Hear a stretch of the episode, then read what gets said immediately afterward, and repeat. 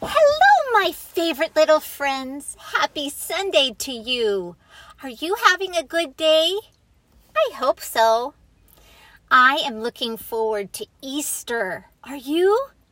Do you think the Easter bunny will come where you live?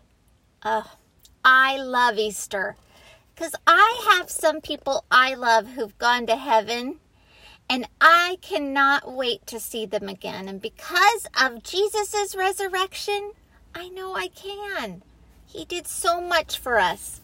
So this week we're going to read about his very first Lord's Supper, the first supper. This is based on Matthew, Mark, and Luke from the Old, I mean, sorry, New Testament, three of the Gospels. And this one's written by Swanee Ballman. Love that name, Swanee. Get comfortable. Here we go. As Jesus walked toward Jerusalem, where he would observe the Passover, he called to Peter and then to John, these two disciples and no others. Go into town ahead of me. There you'll find a big room where we can stay to celebrate. I'll be there with you soon. When Jesus finished talking, off went Peter and John. They met a man as Jesus had planned. Onto his house they went on. They arranged the room with tables and chairs. They bought roasted lamb, wine, and bread. When all this was done, the Master came with his disciples, as he had said. As they sat down for the Passover meal and paused for a blessing to be offered, Jesus spoke to his friends Eat this meal with me before I must suffer. Jesus took the bread, gave thanks, and he broke it for all to see. This is my body given for you.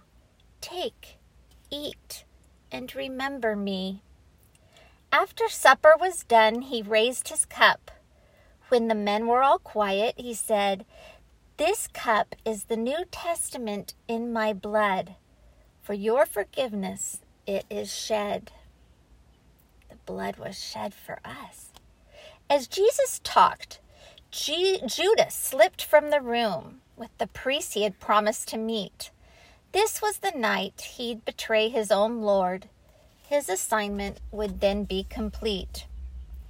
Peter, the man who was always so bold, said, Lord, as I live and have breath, no matter what happens, I'll stay by your side, both in prison and later in death.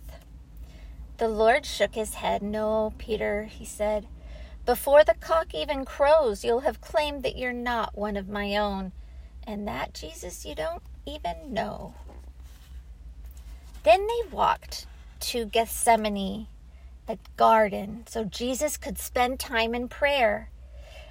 Taking Peter, James, and John with him, he asked them to watch with him there. Jesus asked them to pray. He slipped away and knelt down alone. Then God's Son prayed that his burden be lifted from him but that God's will, Heavenly Father's, would be done. When he'd finished, he walked back to his friends who'd slept through his prayer on the mount. They woke up with a start, hearing noise from afar of men coming, too many to count. The multitude walked right up to the Lord. Out from the crowd, Judas stepped. He walked straight to Jesus and gave him a kiss his promise to the priests he had kept. They took Jesus straight to the high priest's house. Peter hid himself deep in the crowd. A woman saw Peter and yelled, You're with him! No, not me! Peter's voice was quite loud. Denied and alone, Jesus faced the high priest.